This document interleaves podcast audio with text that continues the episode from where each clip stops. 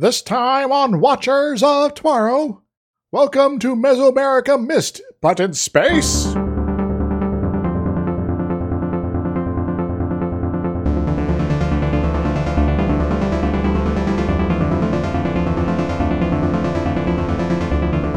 Hello, everyone. Welcome to Watchers of Tomorrow, the sci fi review and critique show. We're putting the humanities back into science fiction. My name is Gepwin, and I'm joined, as always, by my friend and co host, Dr. Izix. Hi. This is it. This is one, the penultimate episode of the animated series. So we're in the home stretch here, Mhm. getting there. Also, the best episode of either original or animated series because it dun, the only one to have ever won an Emmy. Hooray! So, uh, so, so, so, so, so uh, Hugo Awards don't count, right? No, this is Okay, TV awards. TV Awards, okay, good. Award winning episode of Star Trek the Animated Series. Something about serpents and teeth, right? Yep, this is How Sharper Than a Serpent's Tooth. Of course, from the Shakespeare quote. Um, let's see, I cannot remember which it's from. King Lear, apparently. There we go. No, I've never read King Lear. I should probably fix that at some point. How sharper than a serpent's tooth it is to have a thankless child. Isn't that like most of the plot, though? Yeah. Sounds like something a dad would say. My kids suck and everyone's terrible. Ah. My kid doesn't appreciate me and it hurts me like snakes. It hurts me like snakes. I'm gonna go kick it up now. they're, they're like biting the hand that feeds, except they're snakes too. Yeah, which they do that. They're, they're snakes. They're hungry. anyway, So this episode was written by Russell Bates, who was mentored by Gene L. Coon. He started writing when he was in the hospital with an injury during his time with the Air Force. He is one of the few Native American writers to write for Star Trek. He wrote in a Native American crew member for this episode, as well as the episode including a lot of themes from Native American cultures. well, it's all kind of tying together a bit here.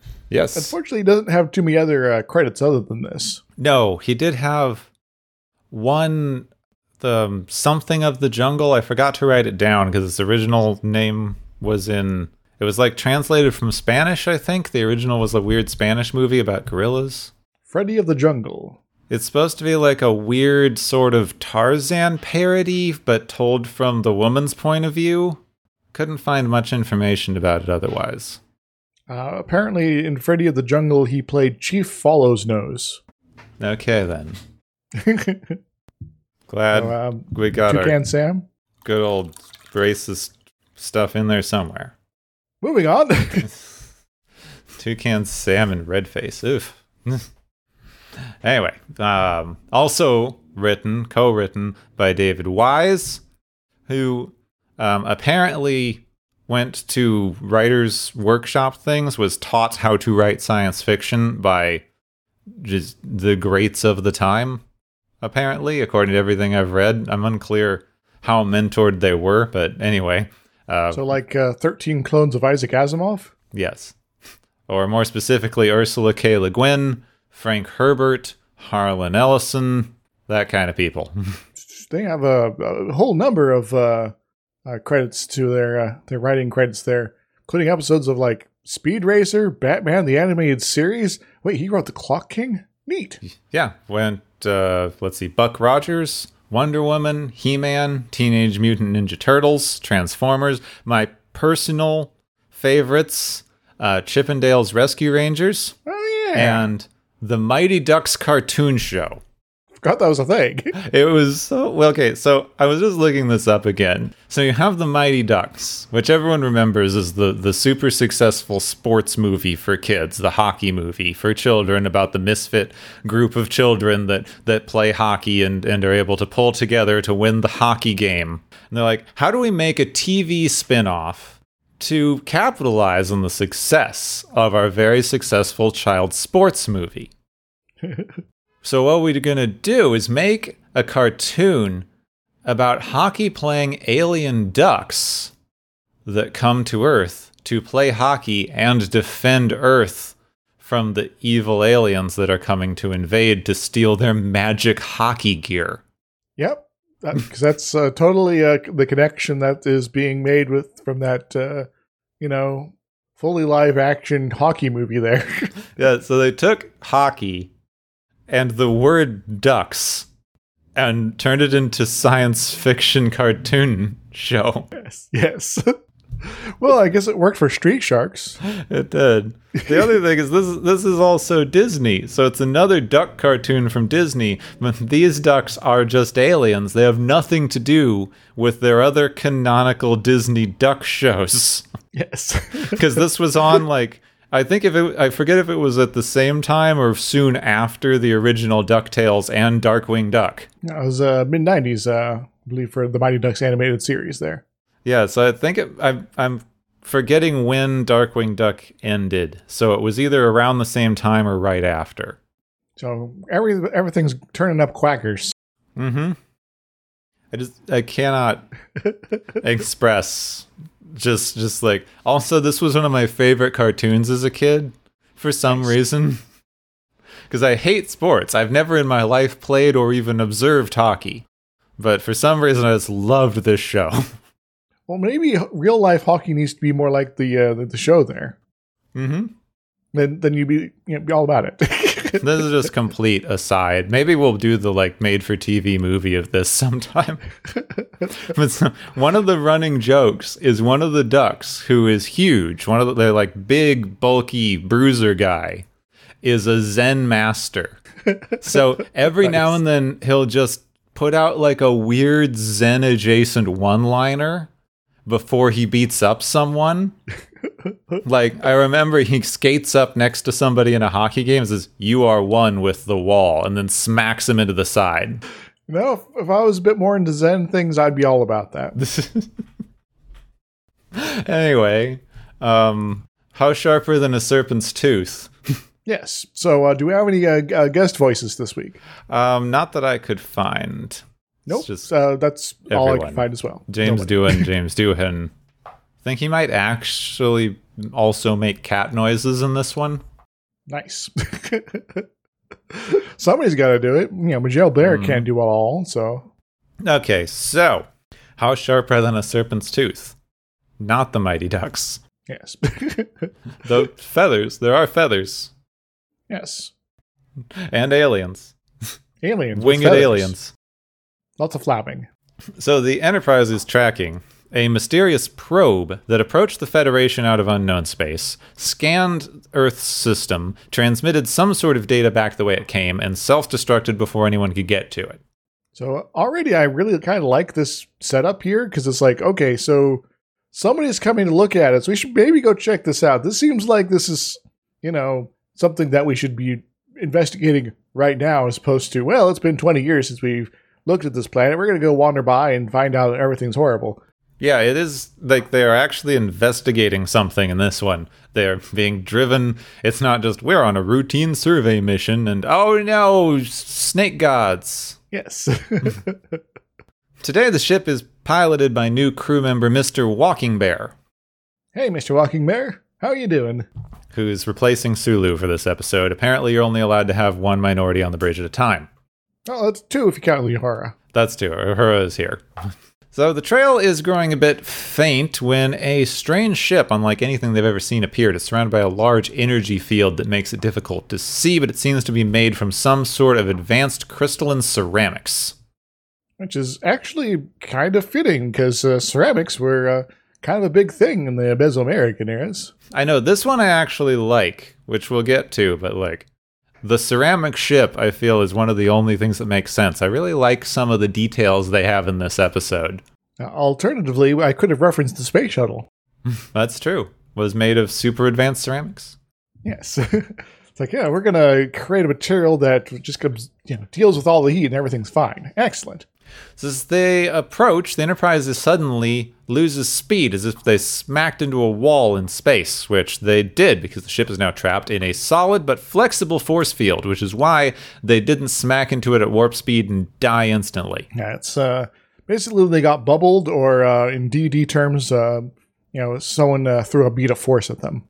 So the alien ship approaches them, hits them with some sort of indeterminate beam scanner weapon something.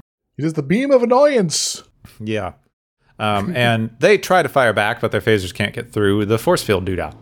The alien ship's energy field changes and turns into what appears to be a giant winged serpent, unlike anything anyone has ever seen, except for Walking Bear, who sees it and immediately goes, Hey, that's Kukulkan. Oh, cool. Uh, um, uh, the rest of the people here uh, don't know what that is. Could you fill us in a little bit, please? Well, first, that's apparently the right answer, because Kukulkan Khan immediately answers and goes like, Hey, I thought you'd all forgotten me. hey, what's up? Uh, you're we're gonna get informed here, but um, you know, good, pr- pr- you know, bravo for uh, not you know being ignorant fools that I have to kill here. So good, good job on you guys. I mean, mostly it's more like, You have forsaken me and forgotten me, puny mortals. You all deserve to die, but because one of you remembers, you get one chance to live. Um, hooray! And because apparently they can't just trust the guy who they just said is right, Spock gets into the computer and confirms that Kukulkan was a winged serpent god from ancient Mayan and Aztec legends who came from the sky bearing knowledge. cool. Uh, it's a good thing that Wikipedia is still a thing in the future, I guess. Yeah.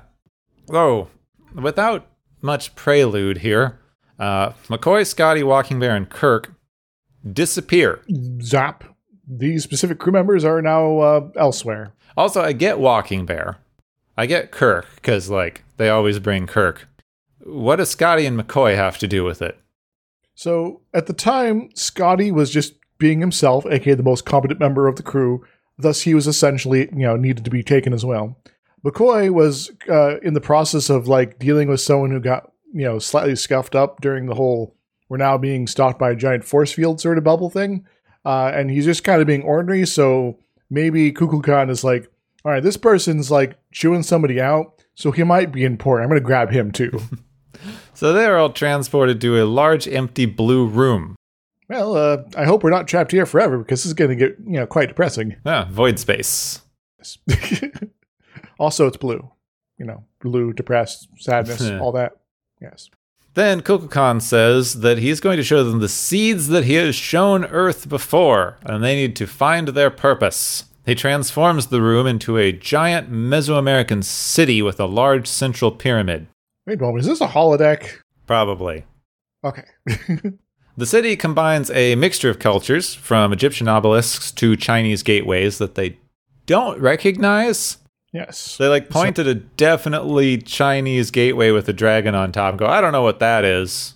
This looks Egyptian though. Yeah. So, uh, yeah, ancient Egypt, we totally get. Uh, you know, even like more, much more recent uh, China, East Asia, not so much apparently. So Walking Bear remembers that before Kukulkan left, the Maya were given a incredibly accurate calendar and instructed to lay out a city in accordance with the calendar's yearly cycles. And on the day when it was finished, Kukulkan would return, but they finished the city and he never did. Because Kukulkan's a flake. Yeah. so uh, they they built your city here. Uh, are you going to drop by again, or are you just going to send a probe after a number of centuries? Yeah, probably that. Yeah. Also, like, I know this isn't important at all because they certainly don't pronounce this right in this episode. Uh, I'm pretty sure Kukulkan has a glottal stop in it somewhere because most ancient Mesoamerican languages had some version of that, but that's not a thing in modern English or European languages, so I have no idea how one is supposed to pronounce this correctly, and I couldn't do it if I did. Uh, we could always go with you know, Kukulkan is uh, sort of the Yucatan era, uh, era region uh, pronounce, uh, pronounce, uh, name for the god. We could always co- uh, try for the uh, K'iche' uh, Maya uh, pronunciation. Ubats. That's kind of fun. I'm probably mispronouncing that horribly, but that's the best I could do.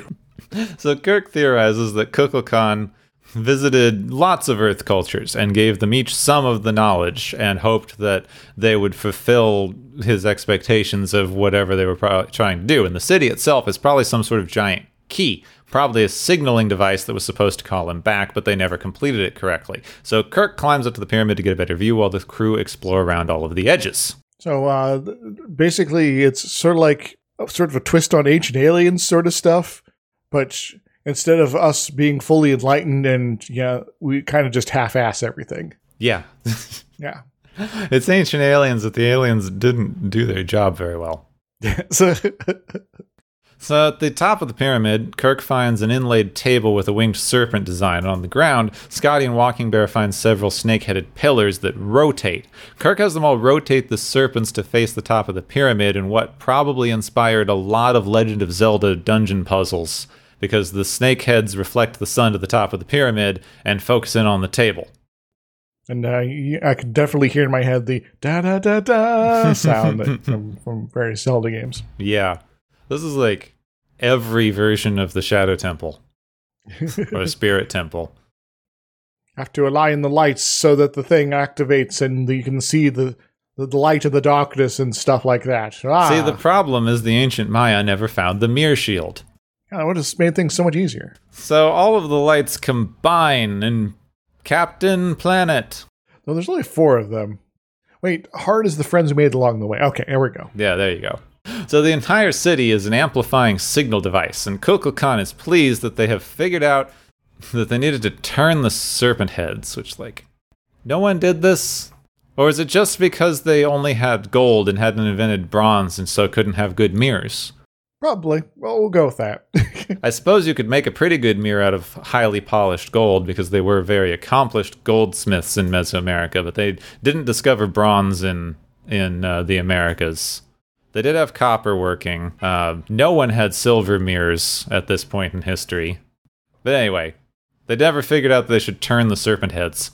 yeah, so uh, I, you know, I guess you know maybe they also put them in the wrong place, and thus maybe when they did try to turn them, didn't work or something like that, or they didn't have the special doohickey to transmit uh, tra- transmit uh, light into some sort of super subspace signal to deep space to contact you know the, the Mr. Ser- Serpent guy here or what? I don't know.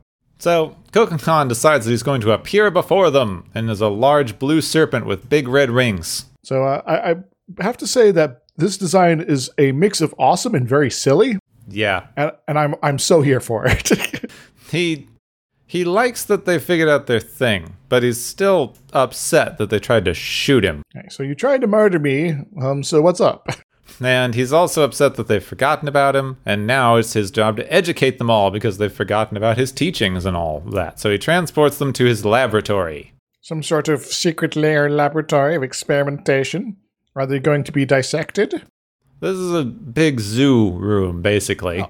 It's filled Another kind of with uh, strange creatures in glass jars, including something called a Capellan power cat, which is apparently a cross between a tiger and an electric eel.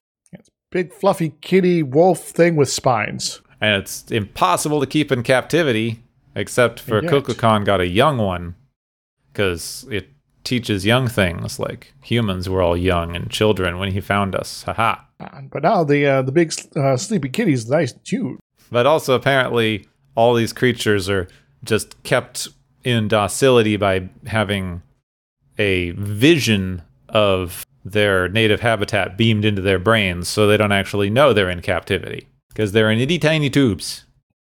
So I have to question what what's the point of this? Mm.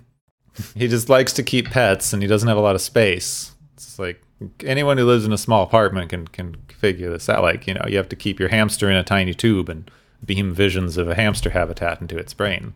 the, the the endless expanses of the, uh, the hamster world is now in its its brain directly.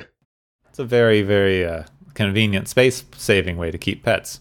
Yes, it's the wave of the future, man. So Kukulkan apparently came from a race that destroyed itself millennia ago, and he fears that other races will do this as well. Oh, I guess you, your heart's in the right place there.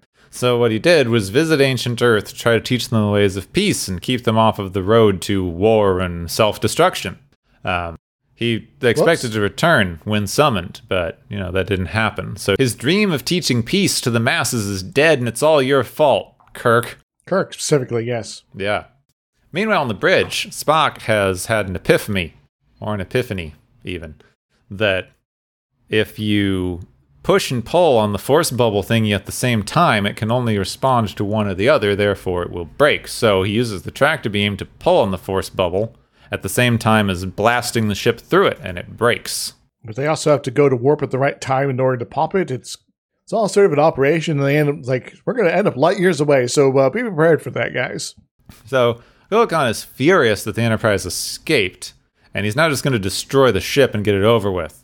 Kirk decides that they should let out the super dangerous electric cat thing as a distraction to give the Enterprise time to get in close and fire on the ship. Hopefully, the super dangerous cat thing doesn't just murder us and stuff. That would be an inconvenient.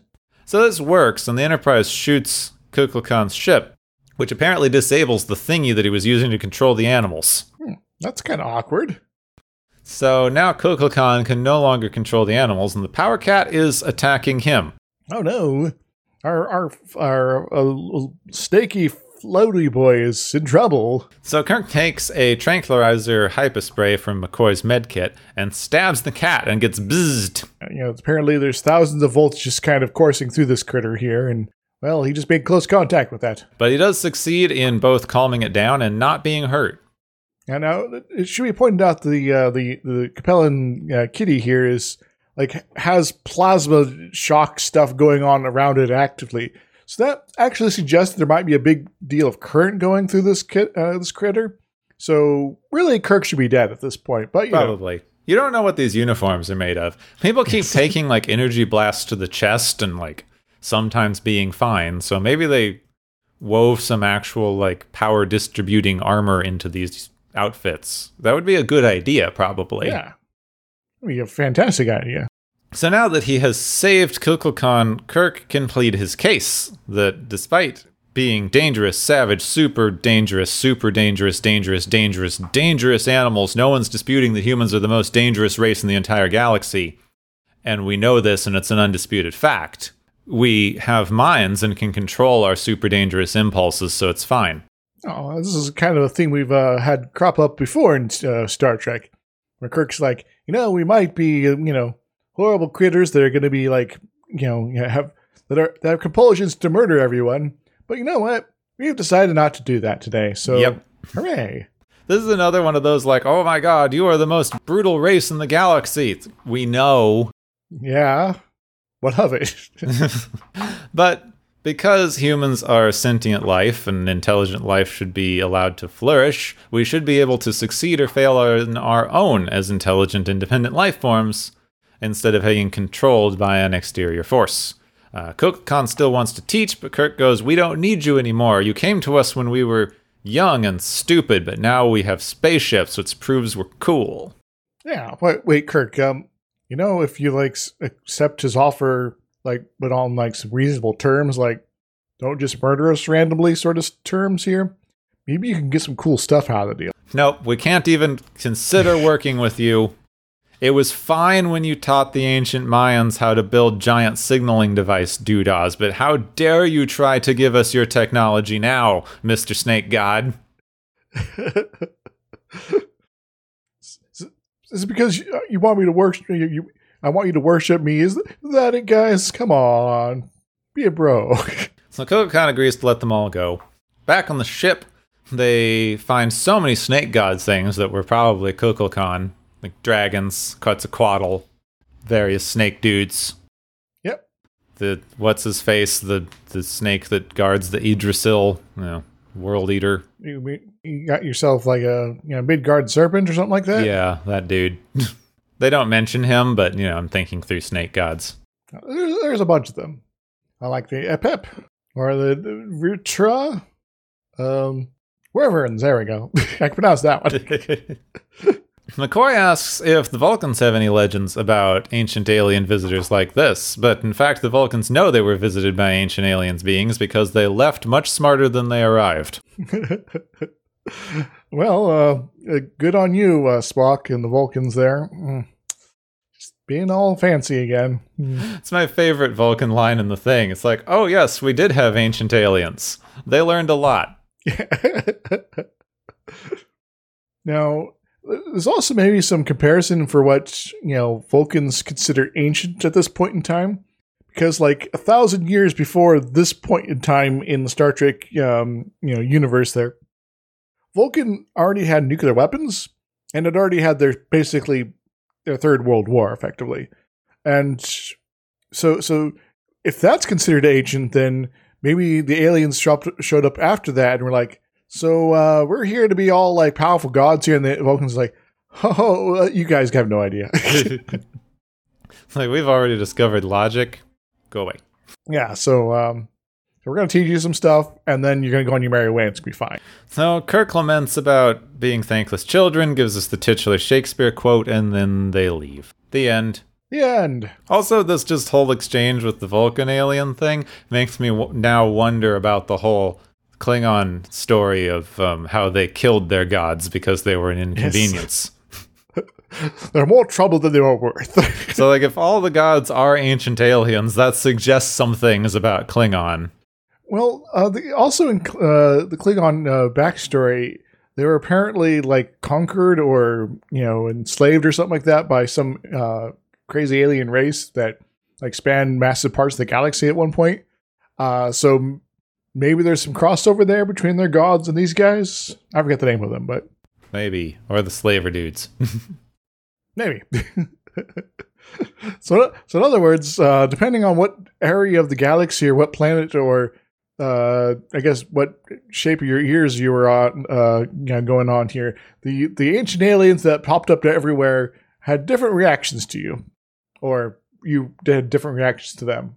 I guess that kind of goes into a little bit of a psychology of alien beings, how they would treat a being that would show up and say, "I'm your god," and well, we don't think like that, so we're gonna not treat you like a god, but we're gonna treat you like some some uh, person is showing up for a, a verbal debate, or alternatively, we're going to stab you. So, hooray! ah, the aliens are supposed to be nice, right? So. Yeah, So we've talked about we've definitely talked about ancient alien stuff before. It's been around for a bit, didn't get really popular until sort of Chariots of Fire came out a while back. hmm Basically kind of um it's it's basically just a, a way to explain why non-white civilizations made any kind of technological progress. which is um, you know, maybe they just were able to also make technological process uh, progress like white people, but we can't have that because um, look over there. yeah.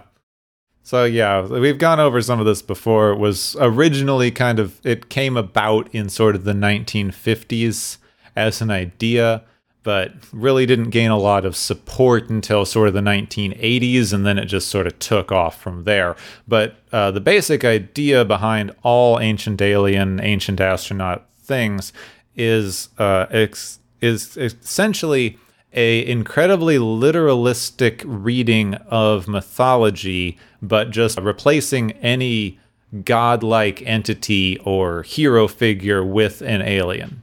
hmm So, like ancient alien theories uh, believe in a literal interpretation of things like the Bible, but with aliens instead of gods and, and angels. So it is, I guess, to a certain extent, a very limiting sort of way to interpret things, because if it, it already preclude, you know, excludes a whole bunch of other interpretations by saying, okay, this is a thing that actually for sure happened exactly as being described. How do I make that make sense given the other things I assume about the world? As opposed to say, this is maybe metaphorical, or someone told somebody else who told this story, which then was exaggerated, then finally someone wrote it down. Or any other sort of alternative explanations for why, you know, things were sort of laid out in the mythology as they were. Yeah, it's a very weird that it has such a scientific veneer since it the literal interpretation of mythologies precludes a lot of what we actually have learned about history and paleontology. Yes. Uh, they they even in a lot of uh, various writings they will take even a literal interpretation of something like the legend of King Arthur, who was definitely not a historical figure in any regard. Yes. King Arthur is sort of one of those know, characters that it's like, okay, maybe there was at some point some guy named Arthur, but that's sort of it as far as maybe attachment to reality. And everything else that's being attributed to him has been fairly much manufactured or borrowed from other sources. Now, the very interesting thing when you get to uh, Mesoamerican cultures, not only are they definitely a target for this kind of ancient aliens thing because they built pyramids, and who could ever think of stacking things in progressively smaller stacks the way architecture Yes. uh, functions? or, you know, just what happens when you pile dirt on top of dirt. yes. you know, you know, we could make ourselves a little mountain here. But no, that's impossible. Why would anyone ever do that? You made a mountain out of molehills. You know, also, uh, you know, some of the cultures of Mesoamerica are also prone to. We need to expand uh, our temple complex here, but we can't really expand out because we're now surrounded by cities. Suddenly, we'll just keep building up too. So Yeah. there's also that. they also built these things on top of literal lakes. Like we we do not like I I want to be clear like I'm going to talk about the ancient alien theory stuff, but like the architecture of Mesoamerica was incredible. We don't know how to do some of this stuff now. Yes. But they were there. They figured it out, and they're like, "Yeah, we're going to be, you know, turning this, you know, bit of territory into a kind of swinging city here." And sure, it used to be lakefront property all over there, but well, now it's now it's urban development. Hmm. So, a particularly interesting twist that you get in Mesoamerican cultures, uh, it's akin to a sort of ancient aliens myth, but it's basically an ancient Europeans myth, uh, especially with Quetzalcoatl in particular, uh, because of the serpent imagery. And in in this episode, they they reference that Quetzalcoatl was probably another version of Kukulkan. I've I've been having trouble tracking down the exact etymology of the various gods and which ones went to which culture because Mesoamerica is a bit of a mess. Yes. Uh, well, I, I- guess the the general rule of thumb is to remember, you know, Olmecs were super early. Mayans were sort of like you know, you know, middle uh, era, and then Aztecs were a bit later. Though the Maya were still technically around, but just not as well organized. Yeah, and the only like actual history we have, the only real written history we have from uh, Central and South American cultures at all was written uh, several hundred years after the fact by a uh, mixed race uh, priest historian, and half of the book was lost in a shipwreck. So Yes.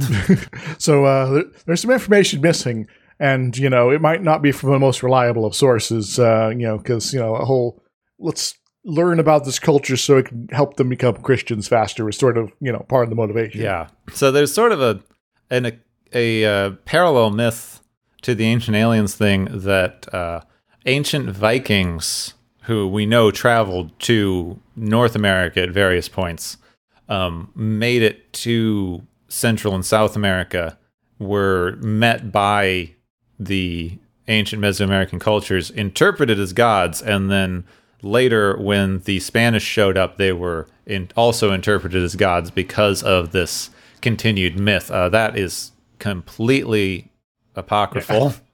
Um, they the Spanish were never welcomed as gods. They were welcomed as like visiting dignitaries who then later betrayed the king in a pretty cowardly move. But the, the, you know the, the Spanish were probably like, yeah, we are pretty badass. They're clearly seeing us as gods, even though we have no evidence for.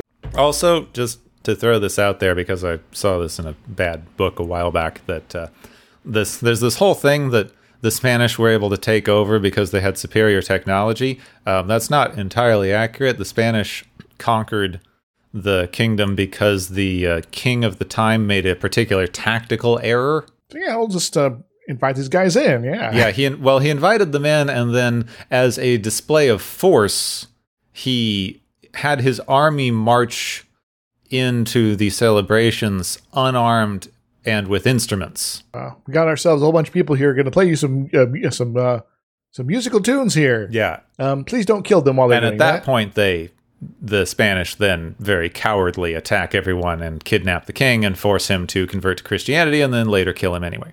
So yeah, Well, pretty bad. I, I hope that's the end of horrible uh, atrocities happening in Mesoamerica. Um, it's it's not actually. yeah no. that would be nice so again it's it's an interesting one it's it's it's a strange one to look at this particular episode because it was written by someone of native american descent who uh, is more familiar with the cultures that he's talking about it's still echoing some racist ideas that had been perpetuated to explain away uh, the cultural and technological advancements made by non-white civilizations. Um, though I will point out that in Star Trek, at least, there's also similar things that they're doing with white people as well, because you know whole uh, uh, you know uh, who mourns for Adonis sort of oh the Greek gods are real. Yeah, it wasn't quite as codified by this point because, as I, like I said, it didn't reach massive cultural prominence until the '80s. So, so I guess I, I'll give them, you know, you know, uh, marks down for kind of this ridiculous premise here, but uh, increased points slightly for it for in general Star Trek during this era being slightly less racist about it than they could have been. Yeah, and Russell Bates specifically said that his original idea for this episode was Mesoamerican Who Mourns for Adonis. Oh, so that works. Now, I will also point out that um, uh, Walking Bear uh, says explicitly that uh, he's Comanche, uh, which is actually a culture that was a bit further north than uh, you know uh, than sort of the Mayans and things like that. There, but um, he does point out that he's you know a, you know someone who's studied cultures throughout the Americas. And that's why he's, you know, familiar with Kukulkan. Yeah, he does say that he's studied a lot of ancient American cultures. Mm-hmm. Uh, yeah, Comanches were a lot farther north. As far as we know, um, Aztec and Mayan cultural influence did spread into America through trade networks.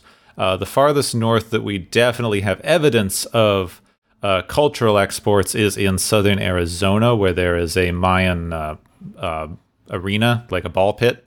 Oh, cool. That was probably a trading hub of the time to bring goods up from Mexico.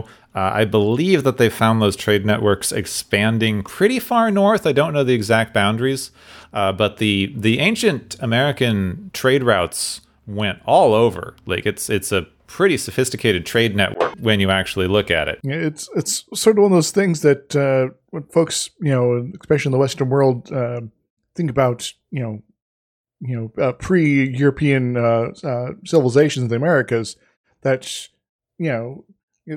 The, the, the sort of vision that we sort of taught at you know early age in our uh, education system is all right we got like longhouses and maybe some cool stuff about uh you know uh you know you know confederacies or something like that as far as you know you know tribes coming together things like that but there was a lot more than just sort of these local uh you know uh you know political units here there was civilizations butting up next to other civilizations and you got you know, you know, people interacting across lines there. Uh, in fact, uh, you know, you, you talk about the, the specific cultural uh, exports from Mesoamerica, but the there's also language uh, crossover. That uh, Comanche is actually part of the same, uh, you know, the you know the native language there um, is part of the same language family group as the Aztecs, and so there's there was definitely a division between the Aztec languages and the Mayan languages. But as far as you know, sort of you know, you know, sort of one bit of culture, you know, overlapping a lot with, you know, uh, you know, one with the Mayans, the Aztecs, and then now the Aztecs all the way up to Comanche. So it's sort of a continuum of, uh, you know, different sort of traditions, ideas, languages, and everything like that, as well as the, you know, uh, the movement of people between these groups in order to sort of help facilitate that and trade was an essential part of that. And then we did mention this before the the details that I really love in this episode, which I don't think have been done before. I remember um, a few episodes back I was complaining about this aspect of ancient aliens theory that mm-hmm. uh, the aliens always teach humans how to build with stone. Um, but in this episode, the spaceship is made of ceramics. Yes, it's like we're actually going to put our money with where our mouth is here, and uh, we're going to ceramic it up here. And of course, Mesoamerican cultures are masters at ceramic crafts. Like mm-hmm. the stuff that they made is amazing. I went to a museum exhibit a couple years ago and got to see some stuff that looked like it could have been made yesterday. It was nice. amazing. It had overhanging detail bits and like these very complicated patterns that I have no idea how they got to stick in that kind of way. I have no clue how they would have created this thing, and it was made several thousand years ago. Yes. yeah, it's just kind of a, you know, amazing that this is there's just this potent craftsmanship there that you know when in our very you know uh, modern you know American uh, you know white people sort of view of things we kind of don't realize is there generally and that's kind of a shame A lot of it was destroyed intentionally, both to get just destroy native cultures during the uh, Spanish occupation there uh, and the spread of Christianity. Also, they were incredibly advanced goldsmiths, and a lot of that was taken and melted down for gold exports. And in fact, that is where a lot of the myths of uh, South America being an incredibly gold rich area come from, uh, because the Spanish came and saw how blatantly everyone was using gold and assumed they must have a great deal of it to be able to display it so prominently. But really, they just valued it as a easy to work, pretty metal and didn't have a monetary value system on it. So it was simply used as an ornamental jewelry instead of a sign of power and wealth. Yeah, and Europeans were like, we're going to have piles of gold and silver sort of in vaults. While the uh, you know, Mayans are like, we're just going to be like decorating stuff with it. That's cool, right? Mm. Also, this thing that I heard that's just this is just random. It has nothing to do with anything, but I just loved it. When when the Spanish were searching for gold throughout South America, they found massive deposits of platinum that they then dumped into the ocean because platinum is too similar to gold density wise and could be used to forge gold. So, uh, yeah. Uh, do you happen to know where they where they they dumped those platinum deposits? I might want to go uh, um, uh, pay that area a visit for unrelated reasons. So they found they found more platinum than gold, but threw it out because it was worthless at the time. yes. uh, how things change, you know. so, uh, so here's something that folks maybe aren't super aware of, but there are folks of Mayan descent that are still alive that, to you know, varying degrees, are still very much steeped in the uh, the traditional cultures there. Even if they've been, you know, modified and uh, you know uh, pushed, uh, you know, uh, to to change over time via, you know, the whole European settlement stuff. Because uh, you know, when uh, you know the you know Spanish and other folks uh, came into uh, Mexico and Central America, they most of their focus was on the major cities uh, as far as you know, ex, you know, uh, Christianization, uh, exploitation, running off all their gold, etc., etc. But there's still plenty of small villages outside the major uh, you know cities and hubs there, where basically they didn't realize they've been conquered for quite some time. Eventually, people would show up and it's like, ah, you should like become Christians. They're like, um, uh, tell us about it, I guess. and uh, and so uh, you know, so there's still bits and pieces of the the old cultures that have been able to be allowed to continue to exist uh, for centuries past the uh, Spanish conquest. Now, there, you know, how you know, you know, similar it is now to what it was a thousand, you know, two thousand years ago is very questionable, of course.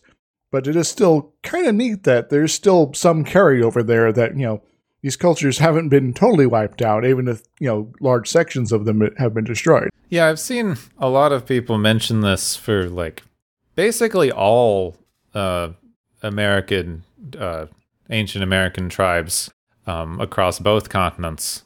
That it's always talked about in the past tense. We always talk about ancient native cultures and ancient Mayan culture, ancient Indian cultures. Um, but these cultures still exist.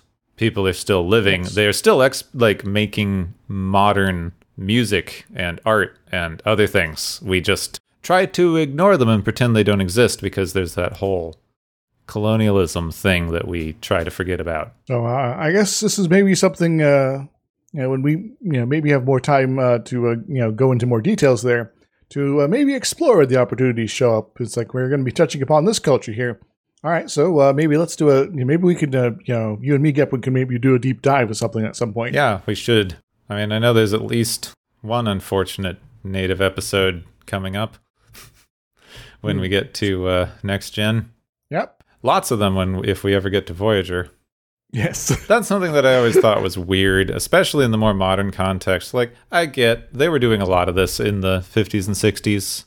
A lot like it was an interesting thing of like what if the gods were aliens? Ooh, it's all it's all subversive and things because the gods were gods. Uh, but by the time you got to the 80s and 90s, they should have known A better. little bit. This is the only way anyone who writes Star Trek knows how to deal with native cultures. Flat out. Like even Yes. even when you get to Voyager and they try to put some representation in there with Chakotay, who is every native culture somehow. His native culture is miscellaneous.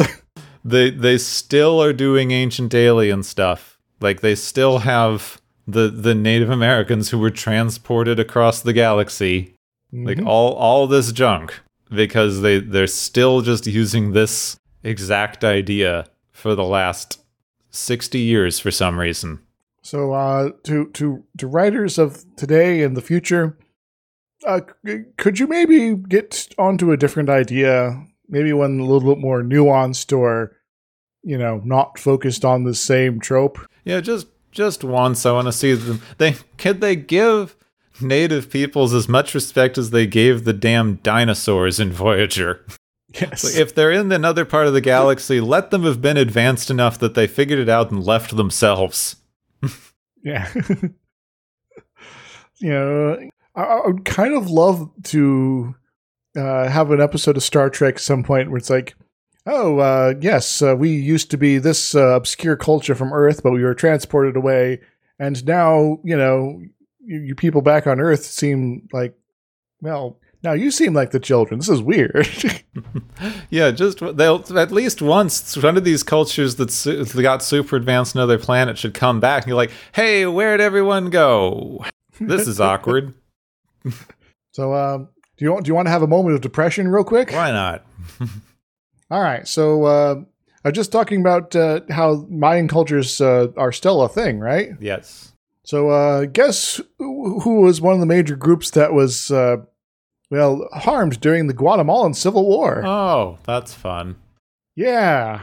So, uh, for those unfamiliar with what that's all about, uh, for several decades, like 36 some years, uh, in the latter half of the, you know, the 20th century, uh, there's been there's a bit of a dust up, you could say, to put it very, very, very lightly, between the uh, right wing government of Guatemala and uh, you know various sort of uh, you know left wing uh, you know communist uh, rebel groups, and the you know it was very you know, there's definitely a case of you know everyone kind of being jerk faces here, but the the government specifically was very prone to uh, well targeting folks that lived a bit outside the cities that maybe people wouldn't complain too much if they disappeared independent of how actually attached to the uh, guerrillas they were uh, you know involved with there and that meant that those um, you know uh, you know Mayan uh, villages and things like that tended to get a lot more of the uh, their people murdered for no particular reason so that sucks Yeah. yeah. Um, so uh, that was a horrible thing. And uh, once again, it's also another case of what was the U.S. doing doing during all this? Oh yes, they were helping the right wing government with the the people that were running the death squads and all that. Well, it probably got some bananas or something. Exactly. you know, uh, now there was a series of um, military dictatorships and coups and things like that along the way, but uh, it's definitely a case of yeah, the U.S. just keeps sending the military hardware that they then go and use to kill tens of thousands of people. Yeah. Yep, Yep. yep. Yep. Uh, and like you know, during the Carter administration, Carter's like, maybe we should pull back on this. The CIA kept kept still funding them, but at least the military uh, you know exports were uh, uh, re- you know reduced and eventually got cut off. But then a few years later, Reagan came into power and it's like, yeah, we're gonna go full bore again. Until uh, you know Bush Senior is like, hey, you killed an American, unacceptable. We're gonna we're done here. Like, well, I guess we know what our priorities are here. Yeah. So that's terrible.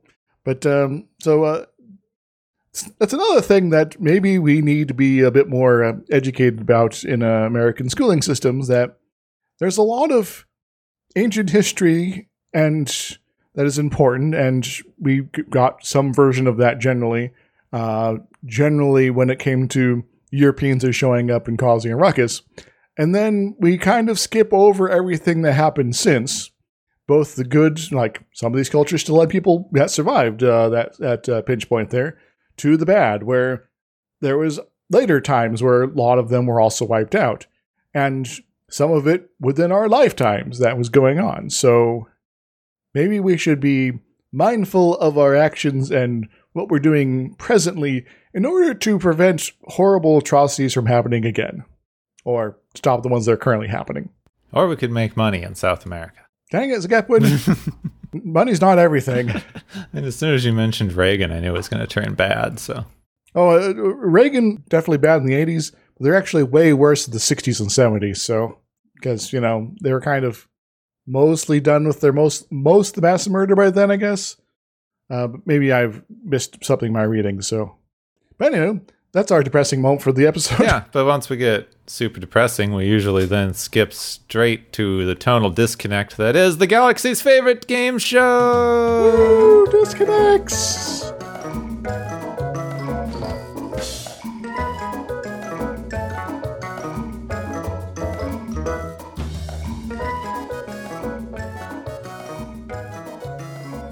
Hey everybody, welcome to the Galaxy's favorite game show, where everyone's been racking up various points here, and we got some prizes to hand out because the uh, you know the episode's coming to an end here, so we better do that before we get everything uh, wrapped up here.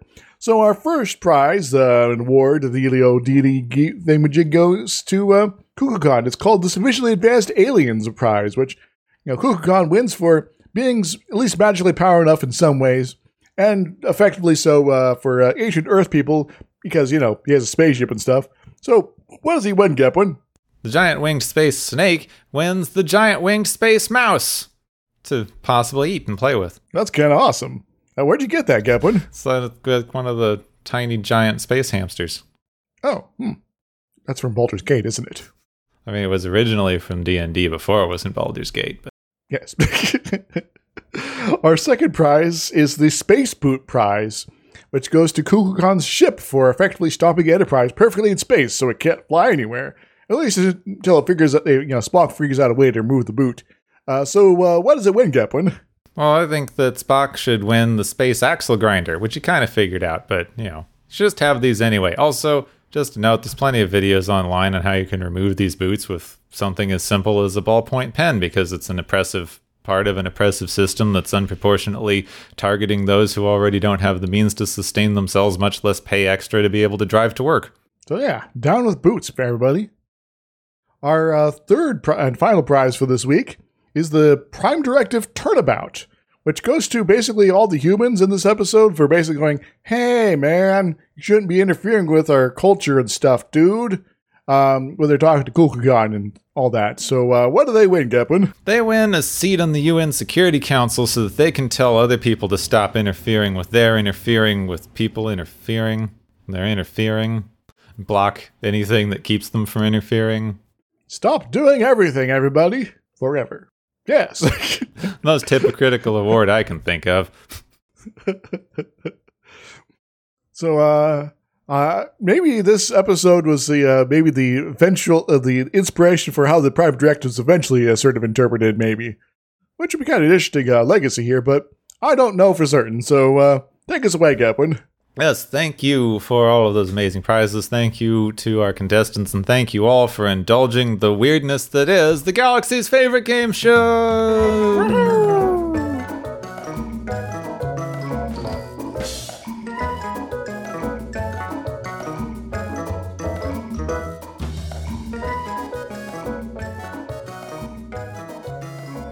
So, uh, do you want to get small again? Yeah, are we getting small again?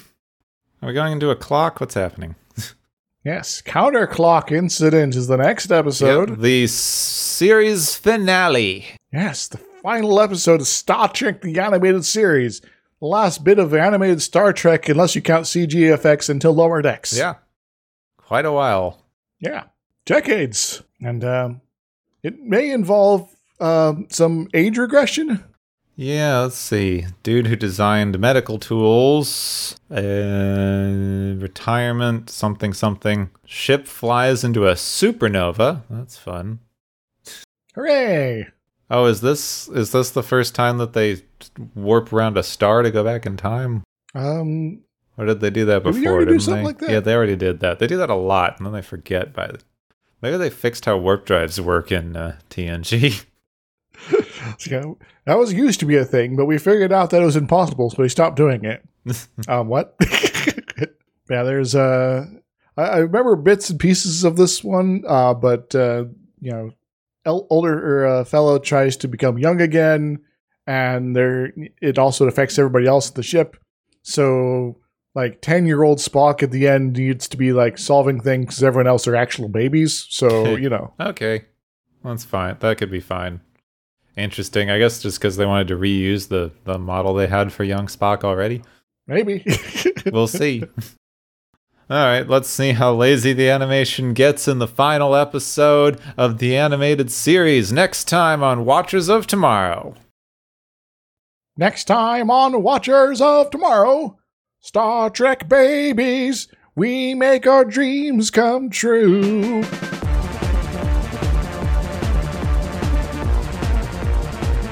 Have been listening to Watchers of Tomorrow, a podcast on science fiction media. Find and follow Watchers of Tomorrow on Podbean, YouTube, Spotify, iTunes, Google Play, Stitcher, Pocket Cast, Spreaker, Digital Podcast, and perhaps many more to come. If you enjoy our podcast, make sure to subscribe for more. And where possible, make sure to rate your experience or leave us a review. You may find Gepwin on youtube.com slash Gepwin and Twitter at Gepwin. You may find me, Dr. Isix, on youtube.com slash Dr. Isix and Twitter at IsixLP. Music is Waveform and Maury's Principle, both by DRKRN. You can also check out the Watchers of Tomorrow Discord channel. Make sure to share the experience with your friends, family, enemies, and alien overlords. If you feel you are suffering from transporter syndrome, please be aware that the next time you step off the transporter, that you, that is now, no longer exists.